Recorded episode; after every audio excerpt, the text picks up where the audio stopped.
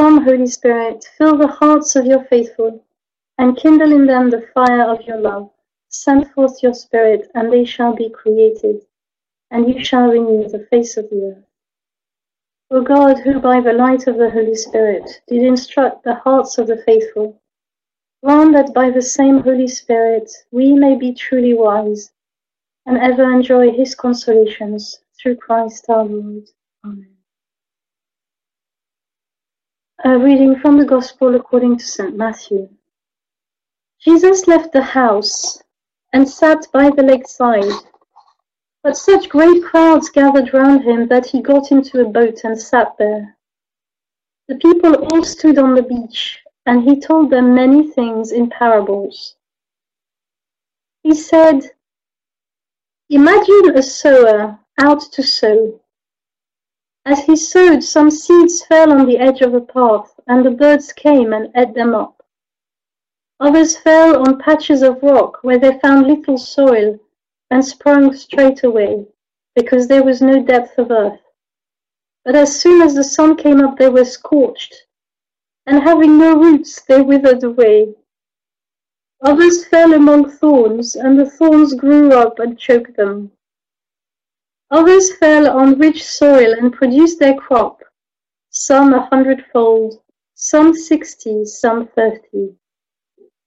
Listen, anyone who has ears. Then the disciples went up to him and asked, Why do you talk to them in parables? Because, he replied, the mysteries of the kingdom of heaven are revealed to you, but they are not revealed to them. For anyone who has will be given more, and he will have more than enough. But from anyone who has not, even what he has will be taken away. The reason I talk to them in parables is that they look without seeing, and listen without hearing or understanding. So in their case, this prophecy of Isaiah is being fulfilled. You will listen and listen again, but not understand see and see again, but not perceive. For the heart of this nation has grown coarse, their ears are dull of hearing, and they have shut their eyes, for fear they should see with their eyes, hear with their ears, understand with their heart, and be converted and be healed by me. But happy are your eyes because they see, your ears because they hear. I tell you solemnly, many prophets and holy to hear what you hear and never heard it. You therefore are to, are to hear the parable of the sower. When anyone hears the word of the kingdom without understanding, the evil one comes and carried, carries off what was sown in his heart. This is the man who received the seed on the edge of the path. The one who received it on patches of rock is the man who hears the word and welcomes it at once with joy. But he has no roots in him, he does not last. Let some trial come or some persecution on account of the word, and he falls away at once.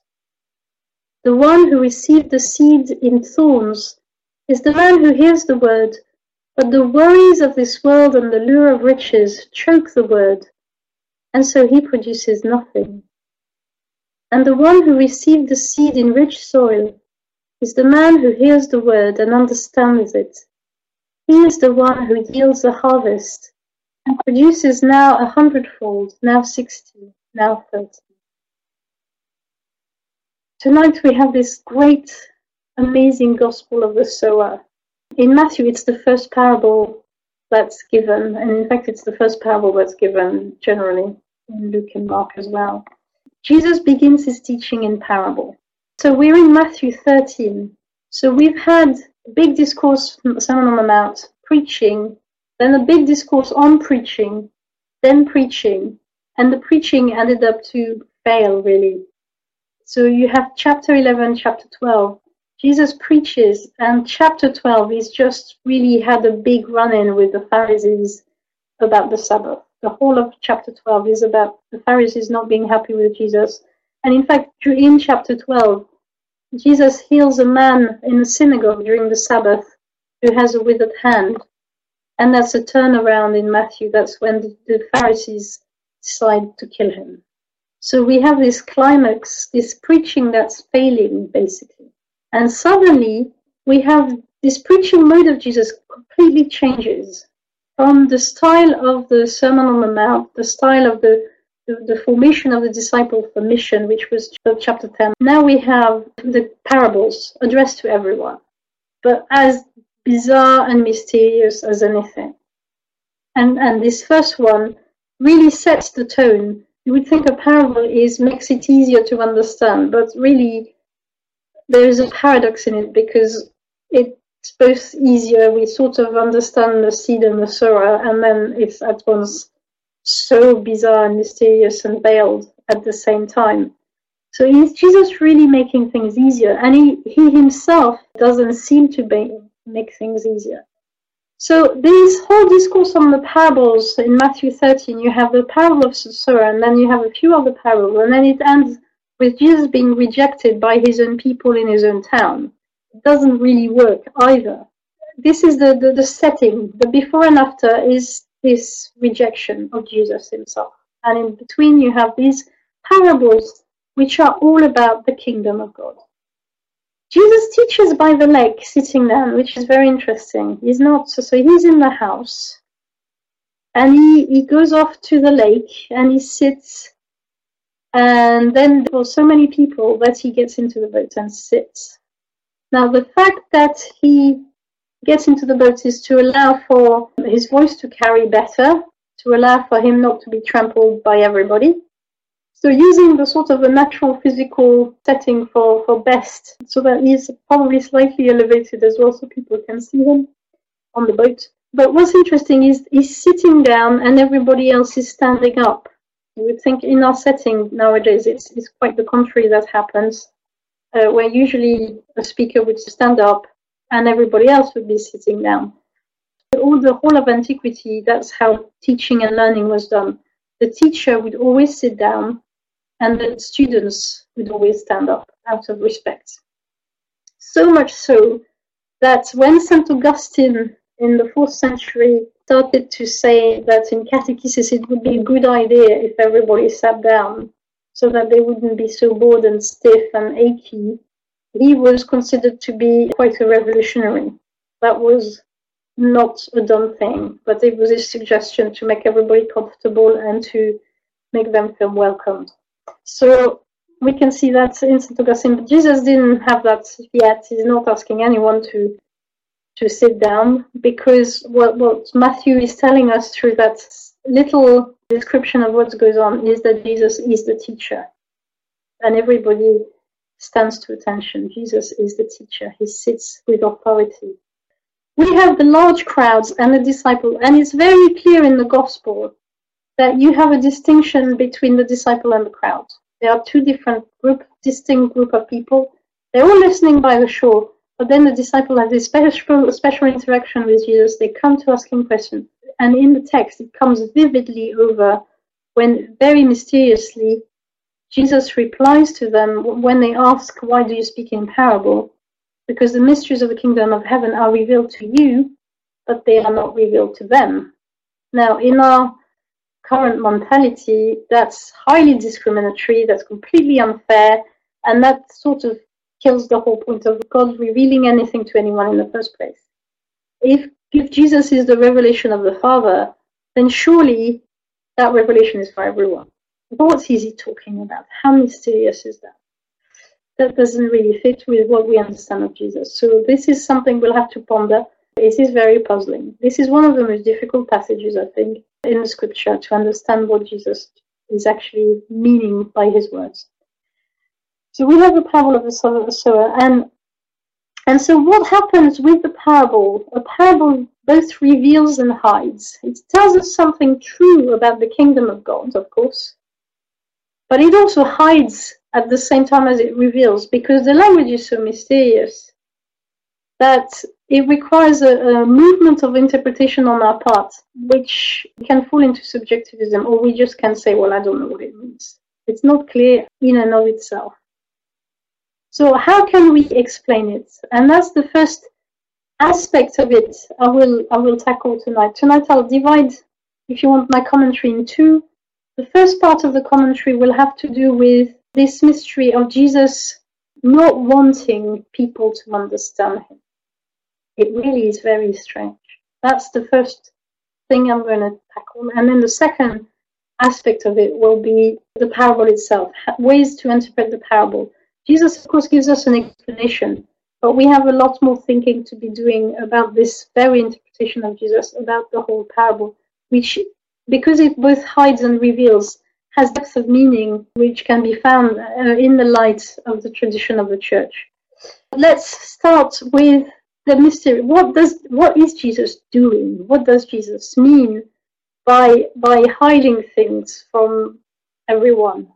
Anyone who has will be given more.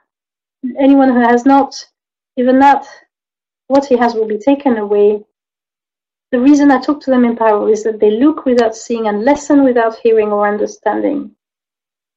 So basically, he doesn't. He, whether he wants or not them to understand, the point is they don't understand. They don't see. They don't hear. They don't. You know. And so, the first thing that this commentary of Jesus does for us, it makes a distinction. Already in his speech, Jesus makes a distinction between the crowd and the disciple. Um, and that distinction is made by Jesus after a particular event which is very significant. Uh, the, the event I'm talking about is the disciples went up to him and asked, why do you talk to them in parables? So already we have a distinction. We have the crowd who gathers around him uh, by the lakeside, so the, the local people who have just turned up and, and are coming and are spending some time and effort, are standing there by the lakeside to listen to Jesus, Jesus, but they are not disciples.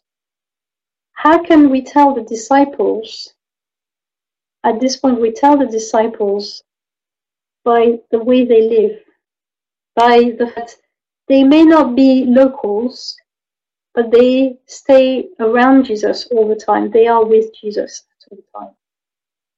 The disciple, as opposed to the crowd, is the one who makes the move himself, decides to follow Jesus, lives only for Jesus, has set out to not just turn up for when Jesus speaks, but to live with him day and night. That's the disciple. The crowd is the spectator who comes to listen and when Jesus speaks. And they may have come for just a one off as well. So we have this distinction, and already the parable is telling us more about being a disciple or being part of a crowd of spectator than about anything else. And what Jesus is saying basically is that being one of a crowd as an outside spectator, which is the case for so many and of people and, and has probably been the case for all of us at some point in our Christianity, being looking in from the outside as a spectator will not help us to understand anything about Christianity, or very little it's we will only begin to get it from the inside. It's only as we make a movement, not just external of turning up for talk, but inter- interior, the movement of interior, the movement of opening oneself to Jesus, of making Jesus room in our life, making him part of our life, or rather fitting our life into him, as it were living our baptism, when we begin to to become disciple, so that, for example, Sunday Mass is a fundamental part of our of our life and not just a once a year event, then things begin to make sense. Things sort of fall together. Because what matters most is our disposition. Because the mysteries that Jesus is talking about, what he reveals to us, the, the mysteries of the kingdom of heaven, what he reveals to us, is both too great for us to take in, mere creatures sinners far away from God. We have Jesus is crossing a distance, if you want, between God and us. Is the bridge between God and us, fully God and fully man.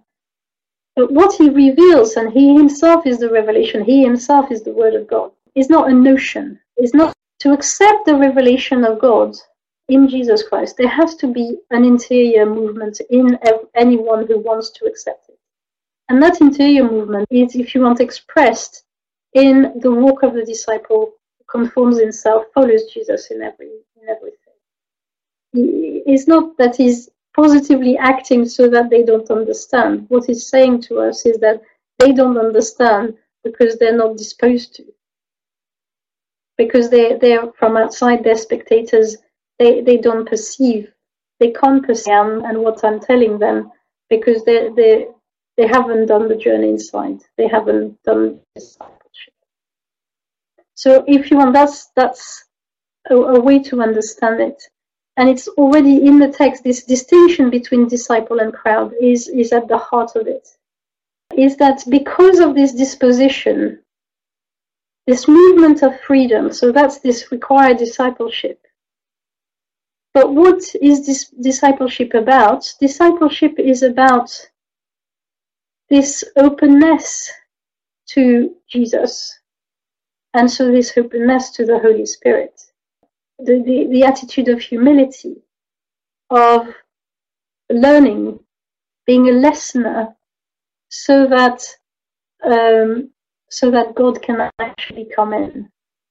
Because in order to adhere and assent to God's revelation, our, our understanding itself won't do it will be helpful, but it won't. What is required is faith. The assent will be one of faith, and is a gift of God. Faith and reason together. So it doesn't mean that we have to become stupid and not question anything, but it means that we have to be open to a teaching that is greater than what we could have cooked up for ourselves. That here Jesus is telling us something about the mysteries of the kingdom of heaven, which are not reachable from earth. And we have at some level to accept it on his authority through faith. And our faith, again, is not in a notion. We don't believe in Jesus like we believe that two and two is four. Our faith is in a person. And so understanding what he says uh, cannot be done unless we accept who he is, and unless and accepting who he is can only be genuinely done if we are disciples. We can't from afar if you want. And all the parables, all the parables are about the kingdom of heaven, the coming kingdom of heaven, which is in preparation, which is always being built, and it's been built in the human heart.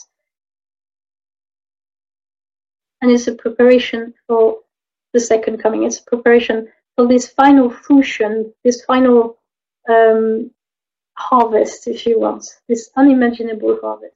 So that's that. Now I want to go into a bit more detail into the parable of the sower itself. How do we understand this sower? How do we understand this seed? Let's look at the text. The sower had to sow.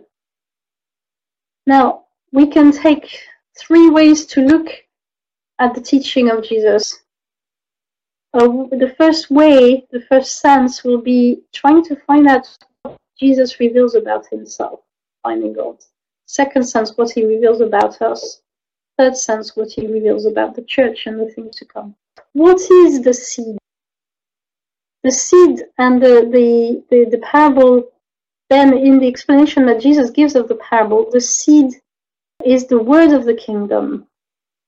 The word of the kingdom. What is the, word of the kingdom? a very mysterious, you know, Jesus seems to be explaining the past. It doesn't really enlighten that much. The soil is is the, the, the interior disposition of the one who receives the good kingdom rather than a, a, a sort of agricultural teaching. So, but the seed, the word of the kingdom, who is the word? Jesus himself. And of course, Jesus has even compared himself to the grain of wheat who was planted in the ground and died in John 12, unless the grain of wheat falls into ground and dies. and that refers to his death. The, the, the, the cross is planted on the, on the ground.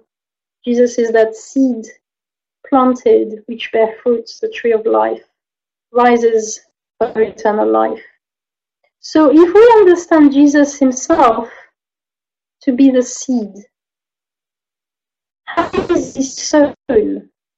Well, he's sown, if you want, by the Father. And when is he sown? He's sown primarily, the first sowing of the word is the incarnation uh, in the flesh in Our Lady. So that's why I put a, an image of the of the Annunciation there. He's sown in the world, the Father's Son into the world, uh, in the womb of Our Lady. Jesus, God, takes our flesh and, and lives hidden for 30 years in the depths of human condition. He lives hidden like that seed. But because he's planted on the best possible ground, the Holy Family, Our Lady, all disposed, all prepared to receive him. And here we have the perfect image of discipleship, really, with Our Lady and St. Joseph. Uh, he grows and flourishes and, and then, you know, bears fruits, but bears fruits really by his death as well. So we have that seed, we have the planting of the cross, the tree of life, we have the resurrection, uh, rising up to eternal life. Romans 5, it's that chapter where St. Paul compares Adam to Christ. Just as sin entered the world through one man and death through sin, how much more grace came through Jesus Christ? For if the many died by the trespass of one man, how much more did God's grace the gift that came by the grace of one man, Jesus Christ, overflow to the many? So we have this fruitfulness. Uh, through his death and resurrection, Christ brings life to the whole world.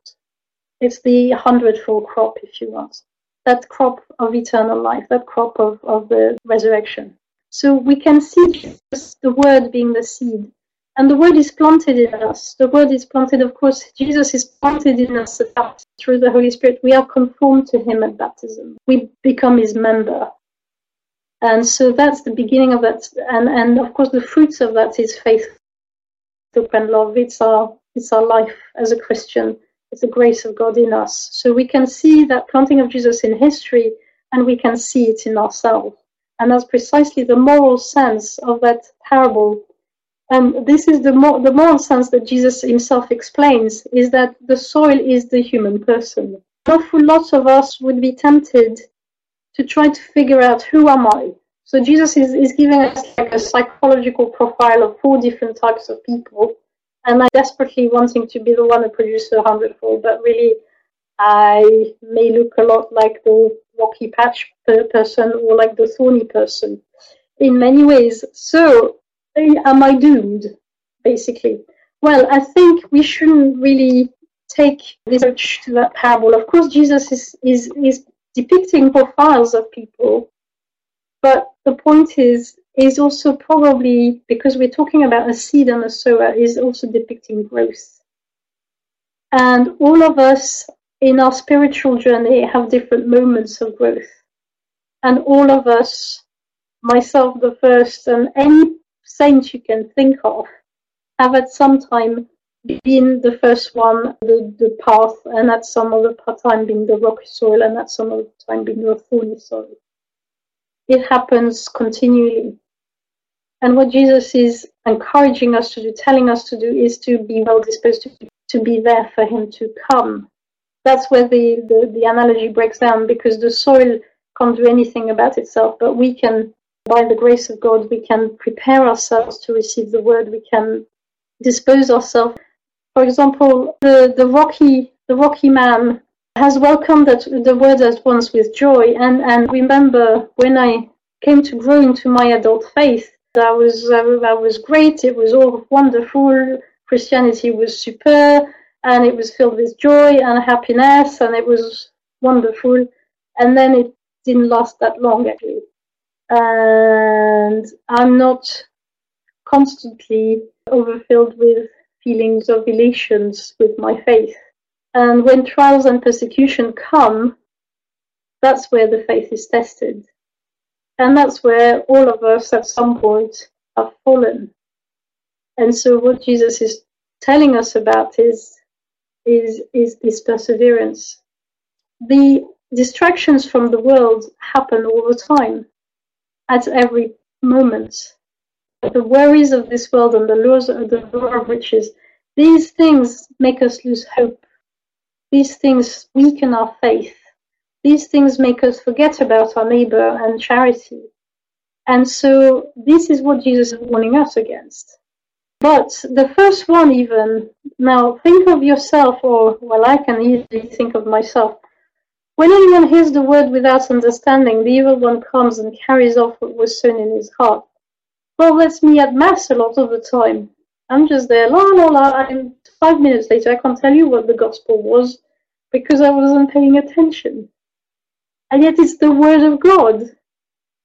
So it's so easily done, and it happens all the time. So what Jesus is describing really are stages, stages of growth in faith, stages of faith development that we need to understand so that we're ready not to put us down, but it's normal, it will happen. And as we persevere in faith, we will finally become, by the grace of God, a, a good soil, if you want. So that's what it is. It's, it's describing dispositions to receiving God's word and it's a bit of a map of the spiritual life that we have here. And what we have, as well as our, our call for perseverance, which is really implicit, what we have explicitly is God's faithfulness and perseverance, because the sower will keep sowing. The sower will keep sowing. He will keep sowing his seed on the path where it will produce nothing. He will keep sowing his seed on the rocky ground and on the thorny ground which would be crazy for any sort of good farmer to do, but the sower is just lavish and he comes and he does it. And in fact, this is exactly what Jesus is telling in parable, is exactly what is happening to him at the moment at which he speaks. This rejection from the Pharisees, this rejection from his own town, this misunderstanding of the crowd, this is exactly what he's talking about. The distraction, the inability to understand, all of this, and it's very clear in the beginning, the inability to understand, then the seed is taken away by the evil one. So we, we can't really attribute, even though the language of Jesus is very strong, because he's disappointed, he's, he must be so frustrated, coming, revealing the mysteries of the kingdom of God to people who will not get it. But he's, he's, he's literally saying to us through the parable of the sower that he's doing the sowing, he's the seed but it's the disposition of our hearts that make it impossible for the seed to be growing. And that's what happened with the Pharisees in chapter 12. That's what happened in chapter 11 uh, with John the Baptist. That's what happens with Chorazin and Bethsaida and Capernaum. Woe to you. If what had been come to you had been come to Sodom and Gomorrah, they would have repented. So the, the, the prelude to last week's gospel. And then it, that's what will happen with his own hometown, his own family. So Jesus is, is depicting in, in, a, in a metaphor what is actually going on. And what is the, the, the overarching message in it is God's faithfulness and perseverance because he did come, he knew about it, he knew he would be rejected, he did come, he did speak, he did reveal, and he carries on revealing himself. He will not stop trying to um, give himself, well, trying to, to uh, reach out to us so that he finally gets a response out of us. And so here we find the church, Jesus acting in his church now and until the end of time, but the image of the seed that we can very well see and use is us, is the Eucharist. If you are Eucharist, we have this seed falling on the ground, Jesus to us on the altar, planted in our hearts given, you know, when you when you think of a Sunday Mass where you have maybe 500 people in our parishes in England, maybe 200, hundreds of people all around the world, and Jesus gives himself totally, fully, substantially to every of this person, to every one of us. Jesus is fully, entirely, substantially present under the, the, the, the species of bread and wine. And to each one of us, we give him whole and entire. He doesn't divide himself. He doesn't give bits of himself. He doesn't give parts of himself. Or he doesn't even give us something as a token. He gives himself fully and entirely. So that seed is sown in our hearts. And what we have is actually a description as well of our attitude at Mass. That's what I was hinting at. If you want, that would be an examination of conscience of how have I been at Mass? And let's take, for example, the Rocky Ground. Sometimes we get Mass, we, we really enjoy it, we get into it, we pray, and it's fervent and it's beautiful. Sometimes we don't get that much of a grace or a disposition, and so we get bored, trials, uh, or we get persecuted. Well, not really. Do we get persecuted or not? Well, let's say we have a really annoying person sat next to us who does not stop sneezing or coughing. It's a sort of a persecution. What do we do with it? Well, we say, blow it, I'm not coming back. Or we get, you know, so many things annoy us. So many little things. We have a row with somebody, we don't come back. So we can fall away for different reasons that have nothing to do sometimes with the Word of God and with Jesus. But we can't pass over these. And so what is it shows is that our faith really needs to grow, to be stronger, to be able to, to withstand these sorts of obstacles. The thorny man is these distractions, the worries of the world where I can't, I can't find time to go to mass because there's so much I need to do and I've got to work and sometimes fair enough the work you know some people have to work on Sunday it's inevitable but trying to get to mass once a week at least. Uh, so we, we have these tensions in us. What really has priority in my life and is mass the, the, last thing on my priorities you know when I really have nothing else better to do or is it the top it's just for us to examine our conscience and see where faith can grow, where our faith can grow. But every Mass, we have that seed of the Eucharist falling, being sown into the ground, being sown into our hearts. So, what we do, it's also participate in the work of the sower in the field of the world, sowing the seeds in the field, in the field of the world. And that brings about the fruits of holiness, that great fruitfulness of a hundredfold.